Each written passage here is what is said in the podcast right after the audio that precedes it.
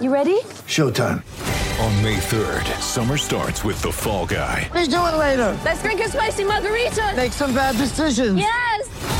Audiences are falling in love with the most entertaining film of the year. Fall guy. Fall guy. Fall guy. That's what the poster said. See Ryan Gosling and Emily Blunt in the movie critics say exists to make you happy. Trying to make it out? Nope. Because I don't either. It's not what I'm into right now. What are you into? Talking. Yeah. The Fall Guy. Only in theaters May 3rd. Rated PG-13. When you need mealtime inspiration, it's worth shopping Kroger, where you'll find over 30,000 mouthwatering choices that excite your inner foodie. And no matter what tasty choice you make, you'll enjoy our everyday low prices, plus extra ways to save, like digital coupons worth over $600 each week. You can also save up to $1 off per gallon at the pump with fuel points. More savings and more inspiring flavors make shopping Kroger worth it every time. Kroger, fresh for everyone. Fuel restrictions apply. Hello, I'm Scott Soshnick. And I'm Eben Novy Williams, and this is the Houston We Have a Problem sports business podcast, The Sporticast.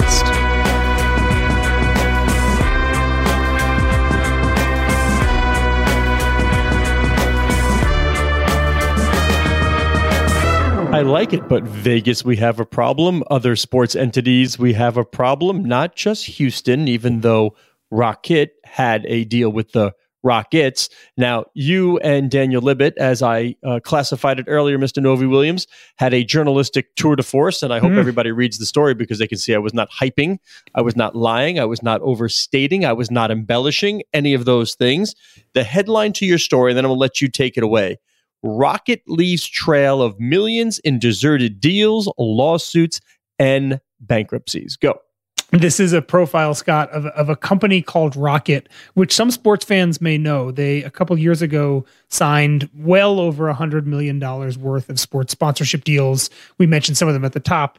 They were the inaugural jersey patch partner for the Houston Rockets. They were the presenting sponsor, the, the naming rights partner for the field when the Chargers were playing in the StubHub Center. They had a big deal with the with the with the Raiders that was supposed to include a, a field suite at Allegiant Stadium when it opened. They had NASCAR deals, English Premier League soccer deals. This company was three or four years ago committing to huge spends uh, across sports and failed Scott to deliver on any, any of them. They never finished paying any of those deals. A lot of Rocket subsidiaries are now in bankruptcy. Some of these sports creditors have also sued the company. Um, and, and, it goes back even before the sports. There's a larger business story here about a company that seems to have consistently um, misled or tricked people into, into thinking their business was something when it wasn't, um, and, and, has continued to operate like that for, for, for more than more than two decades. So a really interesting read and a really interesting reporting process for Daniel and I just to kind of piece all the things together. And it felt like every rock we turned over, there was something more, some other sports deal that that that, that we didn't know about before. Is a really fascinating one, and I hope people do read it. Yeah, it was fascinating to sort of see the email or Slack chain, and you know Dan Libit would be like, "Oh my God, there's more! Wait a minute, wait, no, we can't publish. There's something else. We found we found another little nugget that's interesting that we have to call p- people on." This reminds me of years ago. There was a guy by the name of John Spanos who Mhm. tried to buy the New York, or actually did buy the New York Islanders, but he just didn't have the money. Like a lot of the papers were forged. I'm now. I'm not saying that here. I'm not. He wound up in jail, so I'm not alleging any illegalities. We'll see if that turns out to be the case. But sort of the legitimization, right? It's once Rocket appeared on the jersey patch of the Houston Rockets, you almost get offended. And I love that you, you included a line like somebody in sports said, well, it would almost be offensive if we asked them now to justify who they were or to see their books. I mean, they're the jersey patch of the Houston Rockets, so they must be okay, right? You are, in essence, outsourcing all of your due diligence on this company to whatever the processes were on another franchise. Well, if they did this, it must be okay. Yeah, I, t- I think that's one of the most interesting questions and, and parts of this story, Scott, is essentially how how does this go on? How does a company that that is, is making essentially no money, very little in revenue, does not have the products that it purports to have? How does that company get to do big deals and commit to big deals with some of the biggest and smartest sports organizations in the world. And and you touched on it right there. And and this is not just a sports thing. Obviously, I, I know VCs who, depending on who's invested in a company before them, won't do their due diligence because they just assume that these bigger, higher profile firms have already done it and can maybe do it better than them. I think there was part of that here as well, where let's take the Raiders, for example. They did their partnership with Rocket after the Chargers and the Rockets had. They, I know they, they, they spoke with people at the at the Rockets and the Chargers, it sounded like they were still being paid at that moment when the Raiders were doing their due diligence. And, and there's a billionaire we should mention, John Paul DeJoria, who is the backer of Rocket, and he is the co-founder of Patron, the co-founder of Paul Mitchell. He is a very successful and very legitimate, whoa, whoa, big whoa, whoa. For, hold on, hold on, hold on. I'm not going to let you get away with just the co-founder of Paul Mitchell. For those of us of a certain age, if you've seen the Paul Mitchell commercials, he puts himself front and center. You know. Yeah he's the somewhat distinguished man with the ponytail. Like, that's exactly that's right. the guy we're that, talking that's about. exactly right. Yeah, yeah. So I mean, it's not just like oh, he's the co-founder. You know, you, you rec- He's a very recognizable face, and he's at the center of this as well. Exactly. So I think for a lot of these teams. John Paul DeJoria would would appear at meetings trying to negotiate these things. You know that he has money. He had just at this moment sold, I think it was seventy percent of Patron in a five billion dollar deal. You knew he had cash. And again, you could call other teams and say, "Hey, you did this deal. Is everything okay so far?" Yes. Um, and, and, then the Raiders jumped ahead and, and, and, did their deal. I think it was a sixty million dollar deal. And uh, within a, a, year, the check stopped coming. Uh, and this is right around 2019. It's right before the pandemic started, but right around this time, essentially every sports team that that that had a deal with Rocket realized that the, that the money was not going to be coming in. Um, and and this is Scott. You know this. You mentioned um, you, you, mentioned Spanos right there. A lot of folks I, I, spoke with for this story in the sponsorship world all said that this is you, you hate to see this obviously, but it's not incredibly unusual for sports teams to sign partnerships and the company goes out of business or the company goes bankrupt or something happens and, and the well, we've seen plenty of crypto names already come off of buildings. Yeah, I mean, we, we understand 100%. That. And that, that is, that specifically is one of the things I thought about a lot during the story is this idea of, of, of how much partners get vetted, how much the vetting actually matters in, in some ways. If, if you do a 10 year deal worth $10 million a year and the next closest offer was five years at, at 6 million, if you only get two or three years at that $10 million number, and then have to hit the marketplace again in three years, maybe that's not a horrible thing financially for your group. It, it, it may be it, it, may be difficult to do kind of logistically, but in some ways, I think there's a lot of people, and crypto is a good example where they're getting big potential sponsorship opportunities, maybe by companies they don't have the full faith are going to be able to deliver the full length of the term, but there's a lot of money up front right now, and and they're chasing that.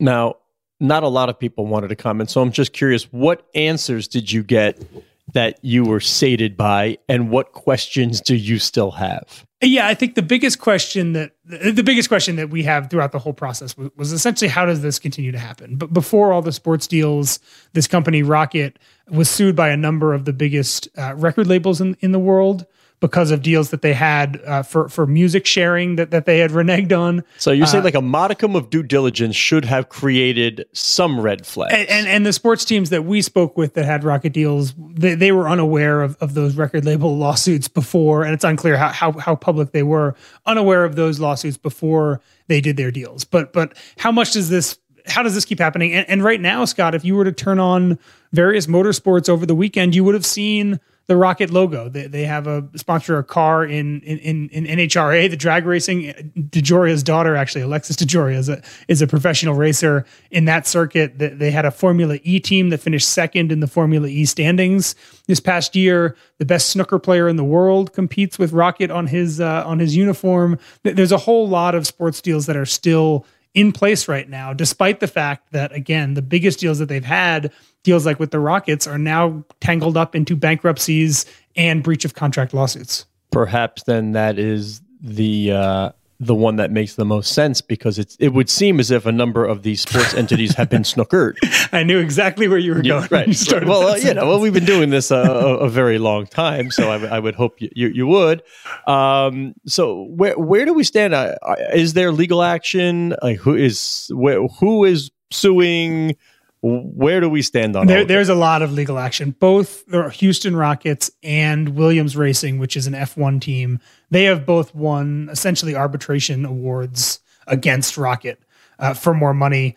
The Raiders, from what we understand, have not taken any legal action, although they are listed as a creditor for millions of dollars on the in one of the bankruptcy filings. So it's it's certainly possible that the Raiders either have or could in the future decide to take uh, more action. Do we know if DeJoria is in any way, shape, or form personally responsible? This is the this is the other kind of big enduring question beyond just the sports deals in in the Rocket ROKIT in in the Rocket universe. How much DeJoria is involved, is aware of, and wants to continue to back this company. As we said, DeJoria is a billionaire. The, the, the, total amount credited in the six bankruptcies is around $100 million, 100 plus million dollars.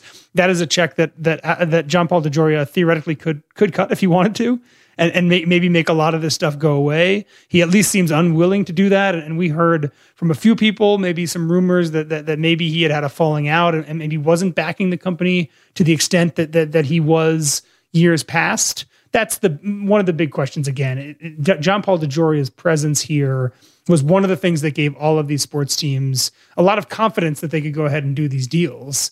And it's very unclear at this point, now that things have gone sour, how much of his money is going to be involved in making people whole, settling any of these lawsuits in the bankruptcy proceedings at all.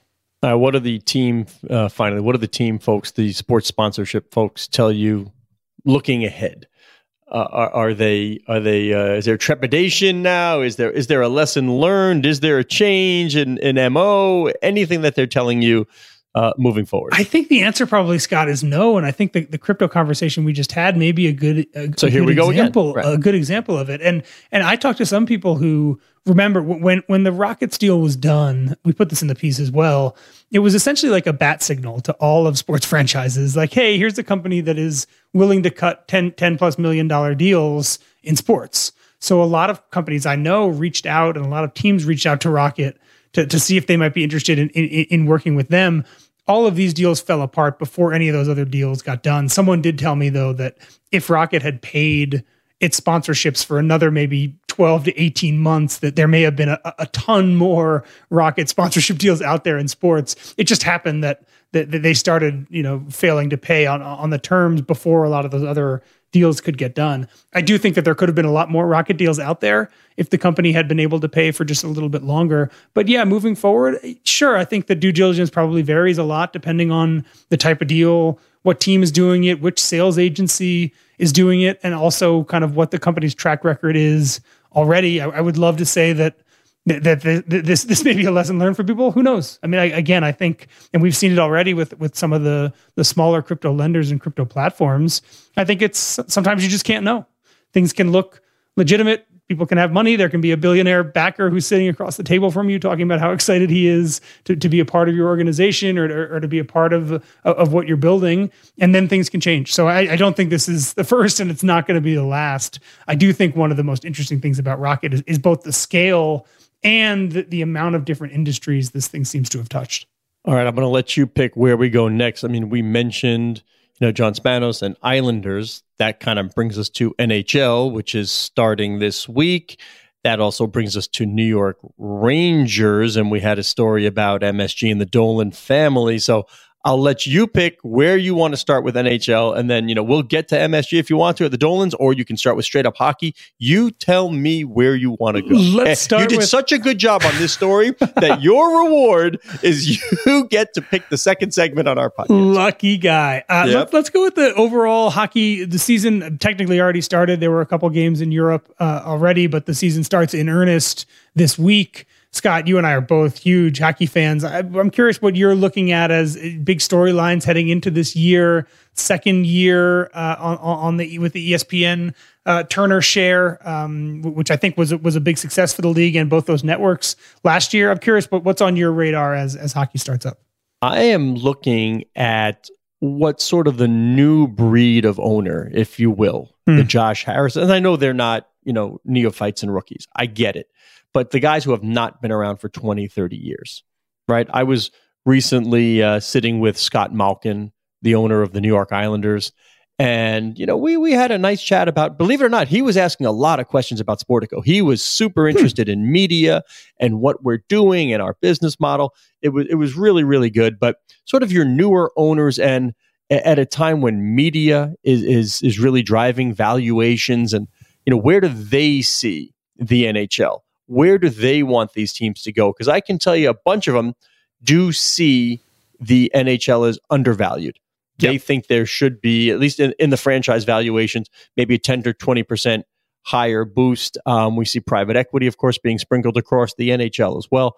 So for us and what we do, I'm sort of looking at these, these newer owners and wondering what's their creative mode? Where are they going to go? Because which which owner was I talking to? Uh, I mean, it doesn't really matter, but I found it interesting that even the owners are sort of bringing the very basic argument of, you know, unless you bring somebody into the arena, it's hard to make them a hockey fan. Hmm. You know, they don't have to they don't have to strap on skates and play. But what we need to do, this owner said, was get people in our buildings. Let them see the entire presentation. It's it's multi-sense. You see it, you hear it, you feel it, you know. Let everybody get that and then see if they fall in love with the game and maybe translate to watching on TV and other touch points.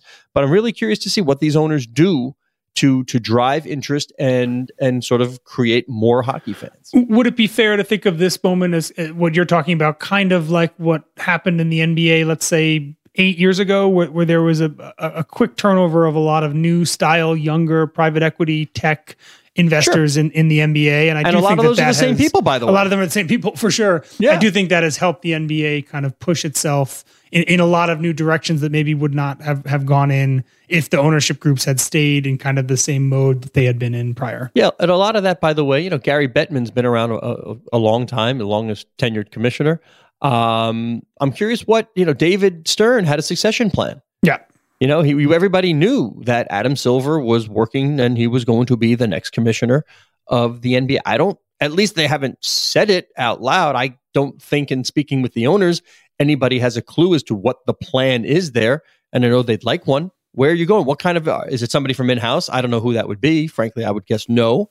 But what what's the background? What are you trying to um, have the league become? What's the background you want from this person? Who are you grooming? What are you grooming? What's the culture? You know, a lot of these questions have gone unanswered. So uh, for that reason, I'm kind of just looking at where is the NHL going? Where are you going from here? How do you create new fans? What are the new revenue streams? Real estate, of course, is, is one of those components. Media is one of those components. Um, what else is there out there for these NHL teams? I'm curious what a guy like Tom Dundon, you know, with the, with the Hurricanes.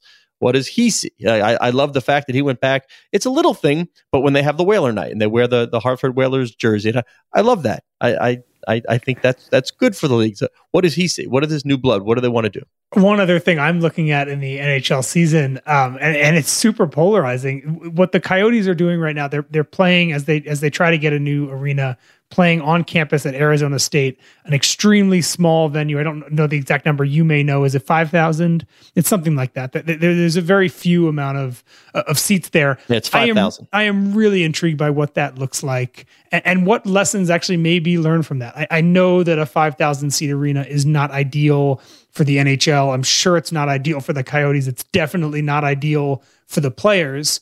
However, I think the idea of a really small, cozy, I'm sure it's going to be loud on campus venue, I think that's really exciting. I would love to go to a Oh, yeah. game there at some point. And to tie this to the conversation we just had, when when the Chargers moved to LA a couple years before SoFi Stadium opened, they played a few uh, they played a few seasons, I think two seasons in the StubHub Center, which is is where the LA Galaxy play. It's a soccer stadium. It seats like 30,000 people.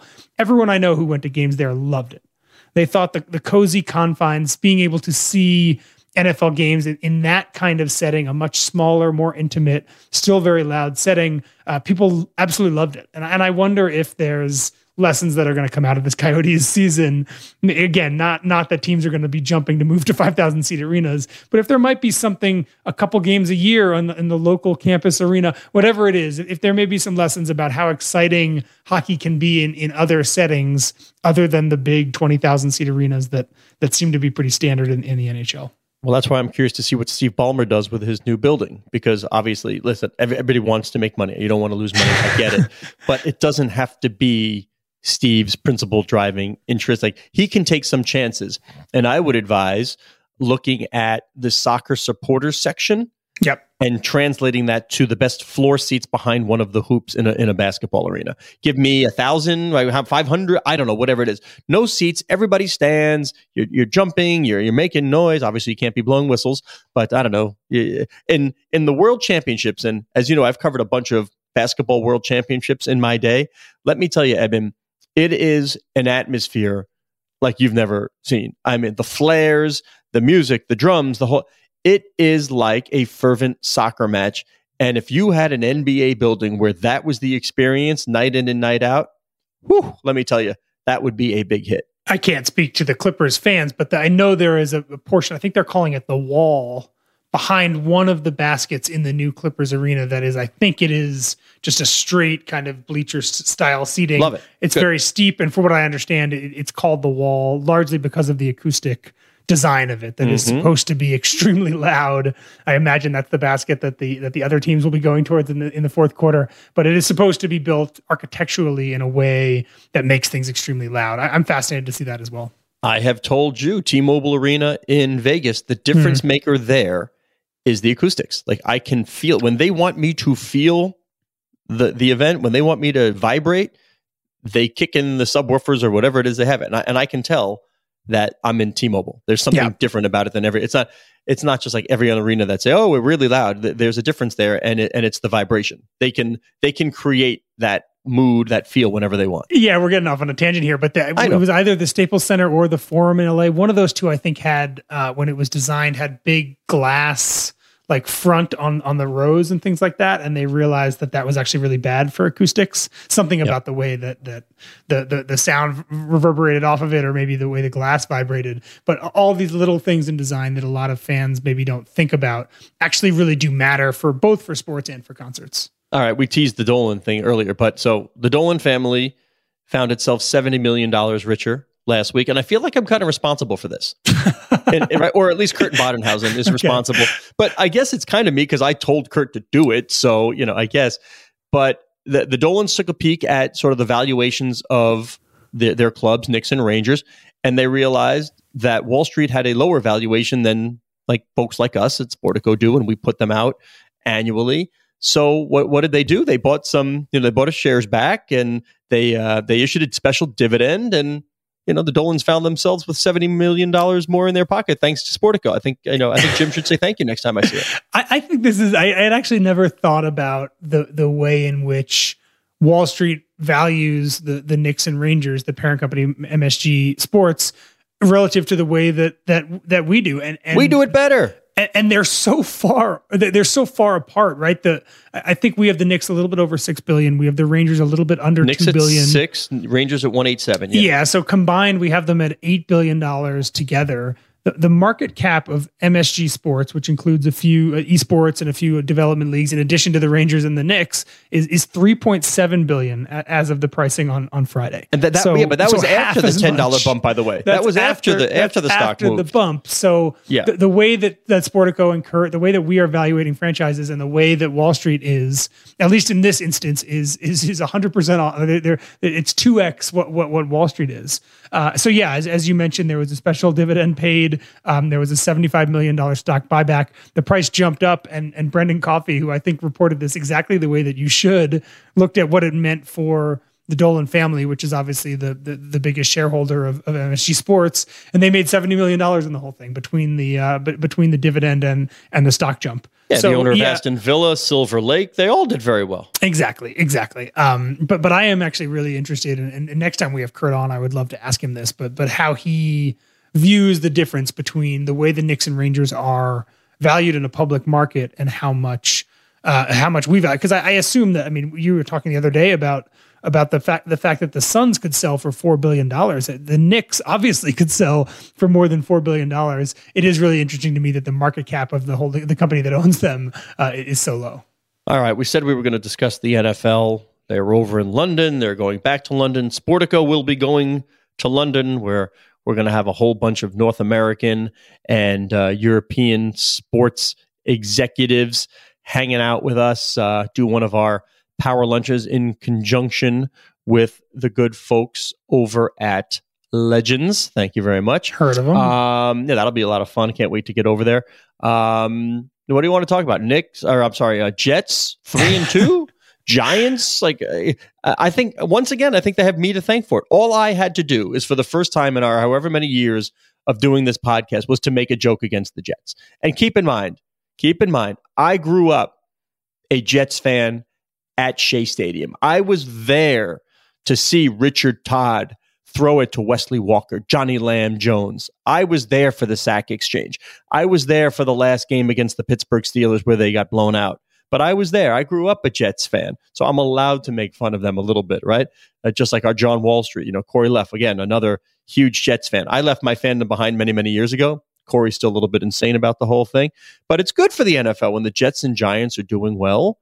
That is good for the NFL. The, the Scott Soshnick tout service that said just just bet against the Jets every week well, is, look is at the not having spreads. a good not having a good month right now.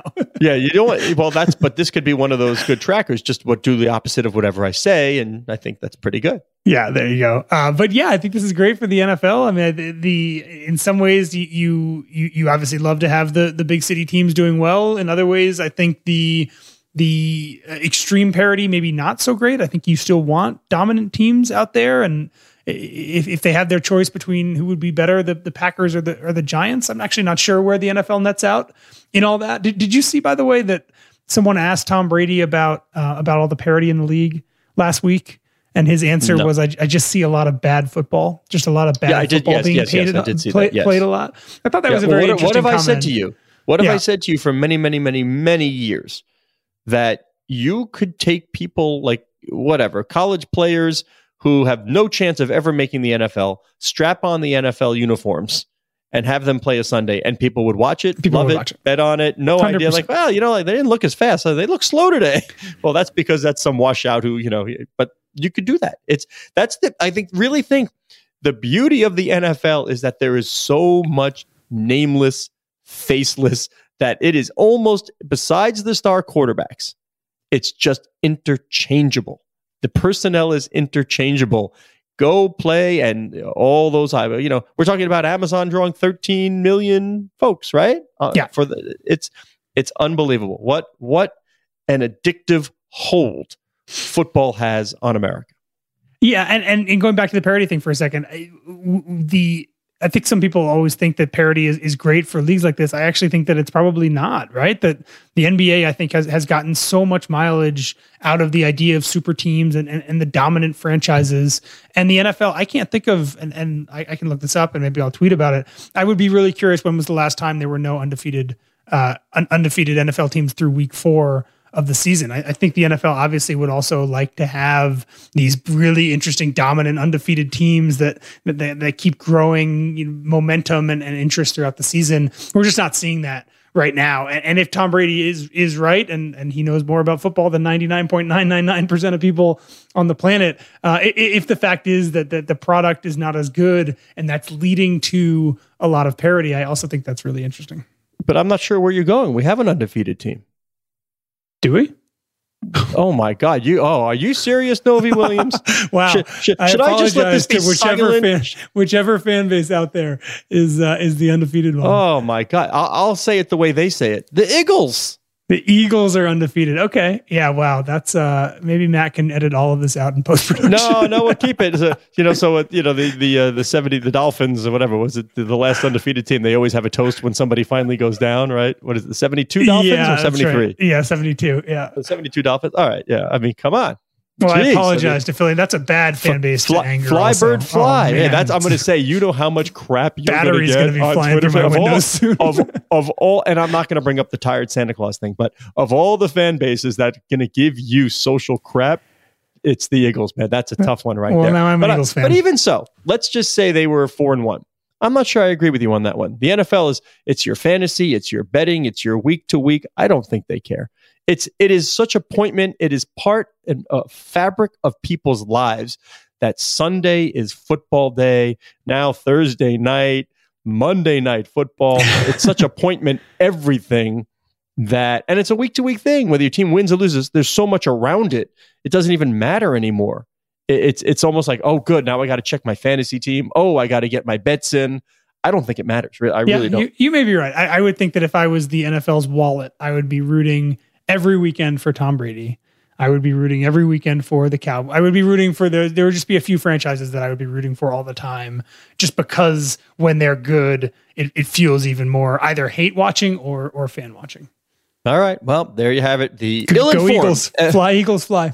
yeah, yeah, the ill-informed Eben Novy Williams on the Twitter, and this one's an important one this week. Uh, Philadelphia on the Twitter at Novi underscore Williams. I am Scott Soshnick on the Twitter at Soshnick. No need to be sending me your your uh, your hate tweets. That's good. That's Novy underscore Williams. Our producer is Matt Whitehurst. He knows what's what. Our digital media editor is Cora Velman. She loves it when I remind you that the show can be found at Sporticast, which is the hub of what will soon become the Sportico Media Network.